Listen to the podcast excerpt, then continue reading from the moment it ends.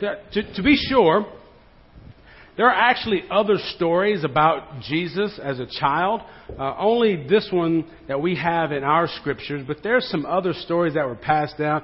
And I got to tell you, this is probably the the uh, easiest one to read. There's one story where Jesus is accused of pushing another boy off of a roof, killing him.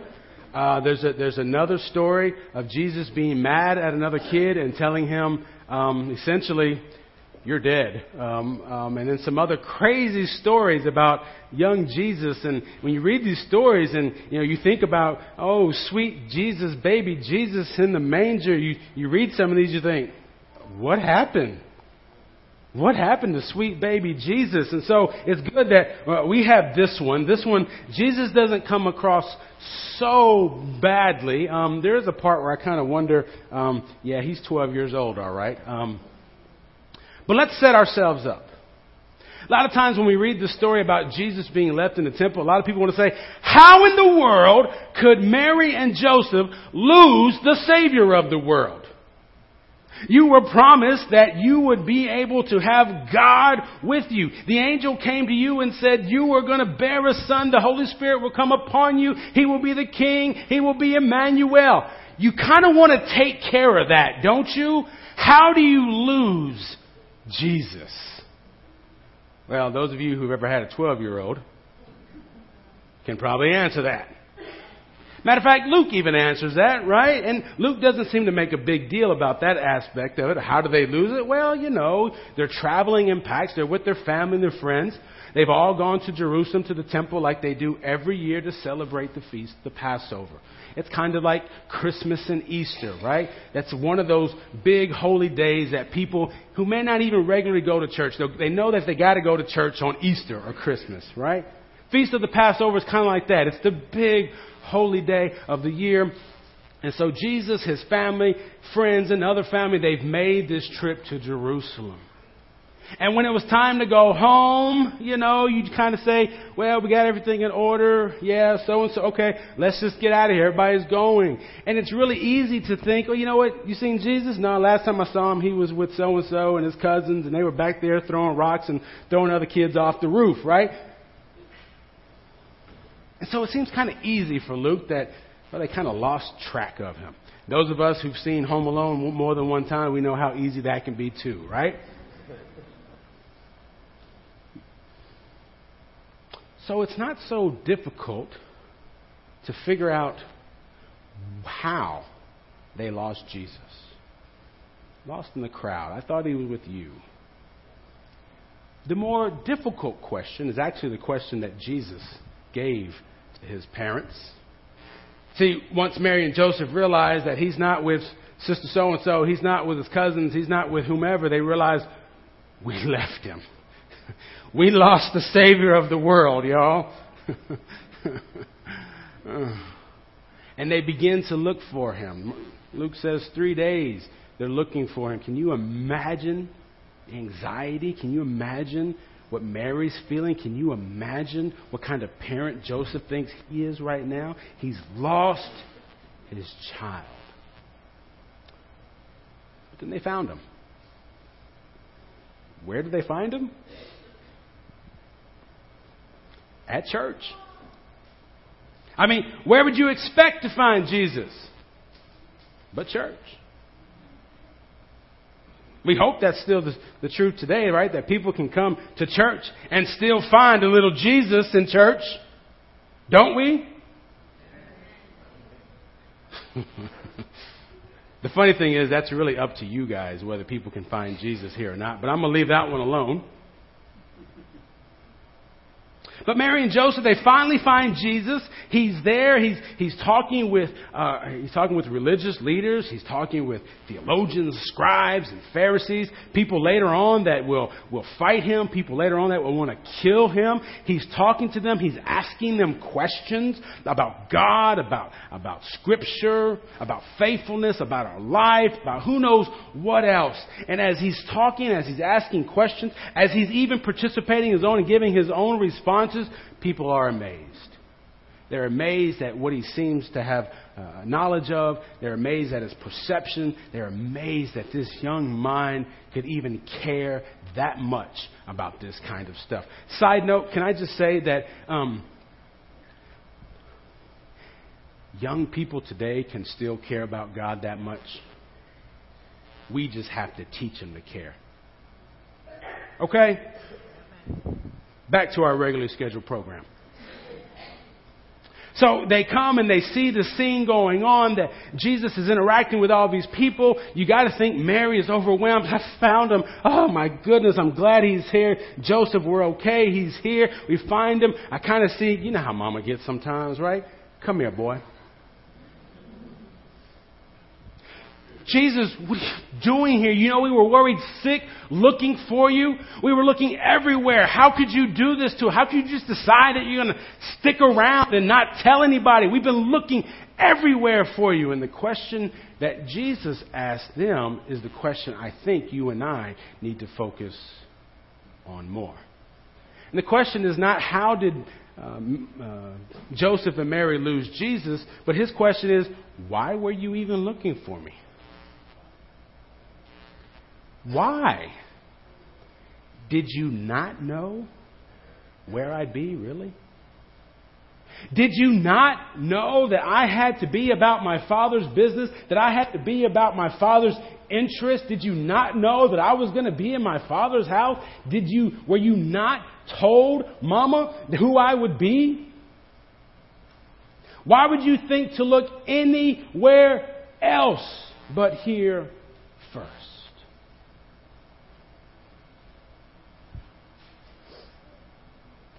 And I guess those of us who are still trying to find our place in, in this gospel story, in this Christmas story, realize that there are many times when we are looking for God and we just kind of think, wow, I forgot to even look here.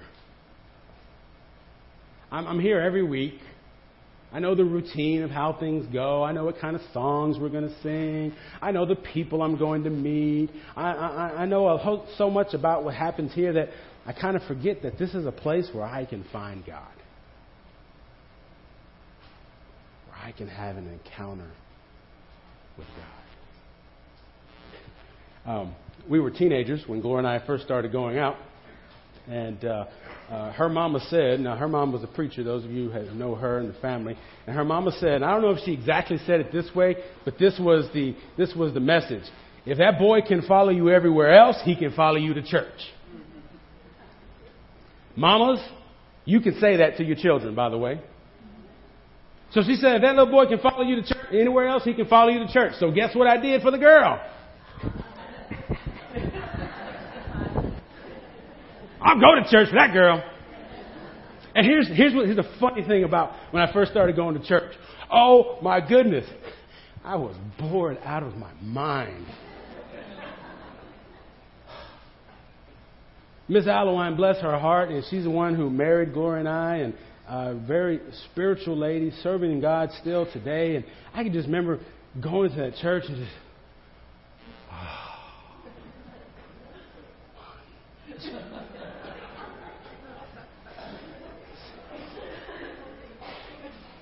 You know, the whole, like, it's kind of cliche now that when you want to take a nap in church, just pretend you're praying, wake up and say amen. It wasn't a cliche for me, y'all. That was something I learned how to do. This was, God, it was so boring. It's like church is boring today, right?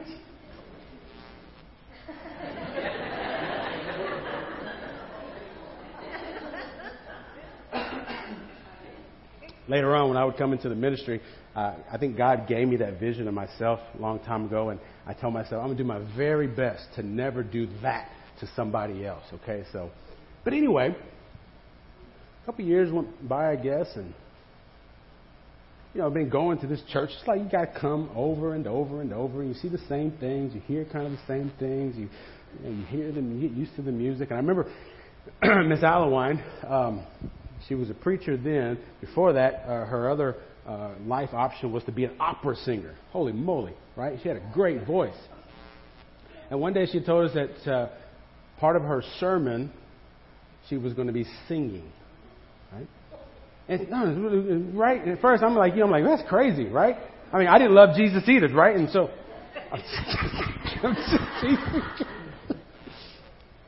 you know, I didn't think too much of it, but I'm there, and I remember it was Holy Week, and uh, Miss Allowine, she just started oh, all this stuff. I'm thinking, okay, well, whatever. And then she finished her time, and and she played. She was playing piano. She was singing. And she finished with this song called, uh, maybe you know it, the Spirit Song. Anybody know the Spirit Song? Um, sisters and brothers, I am a, a, a, Wesleyan, a United Methodist Christian to the bone. And so I, I, I appreciate and I understand so much about our ideas of, of, of, prevenient grace and, and justifying grace and sanctifying grace. I got to tell you, all those years, I know anything about that stuff. But I experienced it. There I was listening to some lady just belt out all kind of stuff and she started singing that song. Oh, let the Son of God enfold you. And, and, and I got to tell you, I don't, I didn't know what was happening, but I do know what prevenient grace feels like. Because as I sat there listening, there was something about how she sang that song. You, you got one of these red hymnals there. Can I borrow that real quick? Not that one. Yeah, that one right there there was something about as she started singing, I thought, what is that feeling? What, what, is, what does all this mean? What is, uh, I don't understand what's going on. She would say, Oh, let the Son of God enfold you with His Spirit and His love. Let Him fill your heart and satisfy your soul. Let Him have the things that hold you, and His Spirit, like a dove, will descend upon your life and make you whole. I think at that moment, my life was beginning to be made whole. I'm not going to lie to you this morning and say that, man, that night changed my life forever. I, I turned around every way, thank you, brother, that I thought about life, that I was completely committed to God. But I will tell you this in that church that day, something happened to my heart. And it's my prayer always that as you and I come to church, church week after week. As we're part of services on Christmas Eve, as we're part of uh, services on New Year's Eve, all these services, sometimes it can be so easy to sort of kind of, okay, Pastor John wants me to go to church. Man, we went to church three times this week. Man, what is he trying to prove, right? I know, it makes me cry too.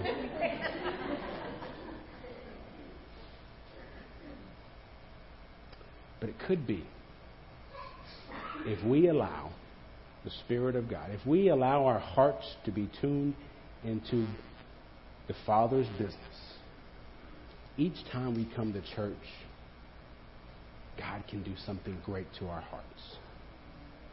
See, coming to church doesn't just have to be the same boring old thing. Coming to church doesn't have to be just to say, okay, I know, okay, I get it, yeah. God can do something great today.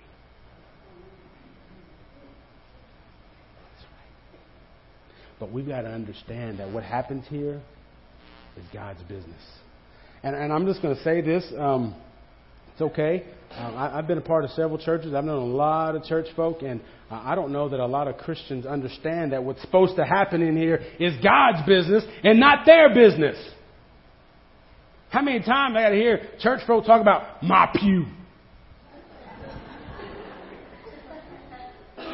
My, my seat. She's sitting in my spot. Preacher, how come we ain't sang my favorite hymn yet? Man, preacher, I don't like what you did. I don't like what's happening. I don't like that you let those kind of people into my church. Whose business are we about? We're supposed to be about God's business. Church folk might just have to get over themselves.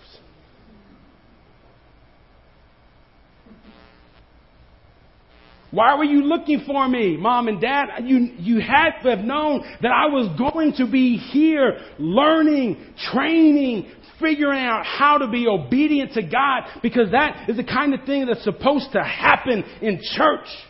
That people can come, and even if they come with questions, they can come and they can hear and they can be renewed, they can be restored, they can be set out, they can be given a new life. But I gotta tell you, sisters and brothers, none of that happens today if you and I don't get over ourselves and realize that this place is God's business and not ours. If it's our business, we're worried about where we sit. If it's our business, we're worried about the type of people who come. If it's our business, we're going to brag on the preacher that we haven't sung that song yet. If it's our business, we're going to tell that preacher, hey, stay here. Don't move. You need to be still.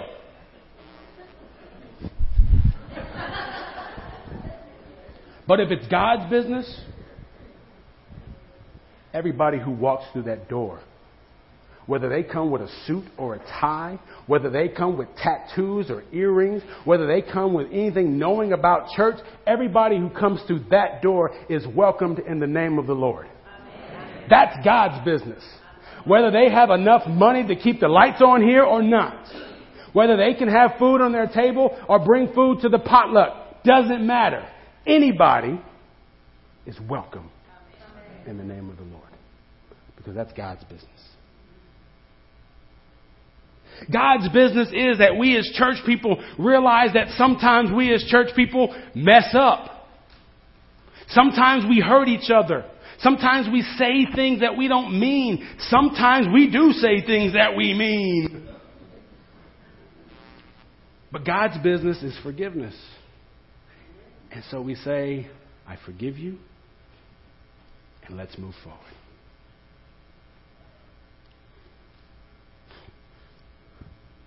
God's business is what matters. And, and, and I, as long as I'm here, that's what we're going to be worried about. Mina came this morning. She says, um, Pastor, um, I have a, how did she say it? She said, uh, I don't have a complaint. I have a concern, right? Now, and, and she had a concern, and that was good. But here, here's, here's the deal. Complaints, we can complain about anything. But is it God's business? Then I don't care. And neither should you. Why were you looking for me? Didn't you know I'd be about my Father's business? See, this church, every church of God, should be a place where we can say to the world, why were you looking out there? Couldn't you see in our faces and in our attitudes? Couldn't you hear in the way that we spoke to you and to each other that we are about God's business? Sisters and brothers, this is the time of the year when people start talking about New Year's resolutions and all that kind of stuff. And I don't know if if you're like me, you threw that out the door like years ago. You just decided that's for like perfect people who can like do stuff, right? Not me. But it's still good to, to look at our lives and, and ask, where can I serve more faithfully? Where can I be more about my Father's business? Maybe that's a question you and I need to ask for ourselves and for God's church. and here's a fun thing if we begin to ask ourselves that, if we begin to take God's business seriously, the blessings begin. So, here's what I think we need to do we should pray. Because often it is very easy to think that just because we're here, our hearts are about God's business. But that isn't always necessarily true. And if you want your life to be indeed about God's business, I'm going to invite you to pray with me now. Oh God, you have shown us your Son. You have shown us what his faithfulness looks like. And we have heard those words, Come, follow me. God, we ask for your forgiveness this morning when we have been more concerned with our own business, our own desires, our own wants, more than yours. But what we ask, Lord, is that by the power of your Holy Spirit, you would give us, put in our hearts what matters to you. That you would teach us what your business is about so that we can love you and we can love your world the way you want us to. Free us, God, now for joyful obedience so that we can be ready to leave this place and to be about your business. In Jesus' name, amen. Yeah, amen.